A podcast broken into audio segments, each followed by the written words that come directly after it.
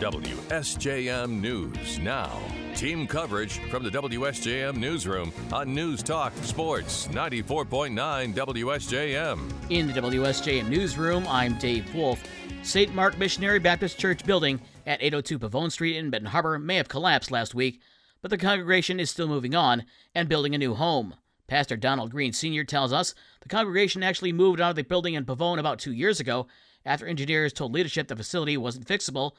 He says it was built in 1917 and had roof and water damage issues. We knew we were on borrowed time in the building, and that's why within the last 18 months to two years, I just made the decision to go ahead and move the congregation out of the building because I just felt as though it wasn't in our best interest to remain in the building. The congregation has been worshiping at Highland Avenue Seventh day Adventist Church since moving and is raising funds to build a new church at 300 Martin Luther King Drive in Benton Harbor. Pastor Green says they're going to demolish what's left of 802 Pavone. The structure wasn't in use, and no one was hurt when it collapsed. Green says the church is taking donations both for the demolition of the old building and for the construction of the new building.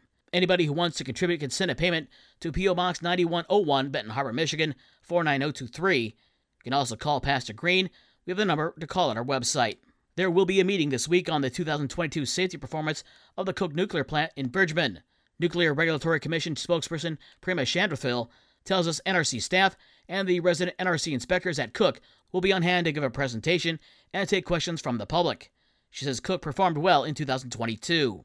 The NRC has determined that DC Cook operated safely during the 2022 year, and all inspection findings were green, which is basically a way of saying very low safety significance. They continue to operate safely, and the NRC will continue to do our baseline level of oversight, which entails really thousands of hours of inspections each year. She says the NRC holds meetings each year on the plant's performance to be transparent with the public.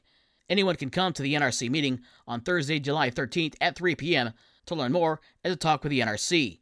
The meeting will be held at the Silver Beach Carousel in St. Joseph and last for one hour. And Warren Dunes State Park will soon see some improvements under the new Michigan state budget. Included in the $87 billion spending plan is $1 million for three Lake Michigan coastal parks to get splash pads, and Warren Dunes is one of them. State Representative Joey Andrews tells us the project was included on a list of proposals that made it into its final budget. Andrews believes the splash pad will be a beneficial addition to the popular state park in Sawyer. Also getting splash pads under the allocation are Grand Haven State Park in Ottawa County and Holland State Park, also in Ottawa County. There's no word yet on when the splash pad will be installed or where in Warren Dunes it'll be located. Download the Newstalk Sports 94.9 WSJM app and listen online anywhere. In the WSJM newsroom, I'm Dave Wolf.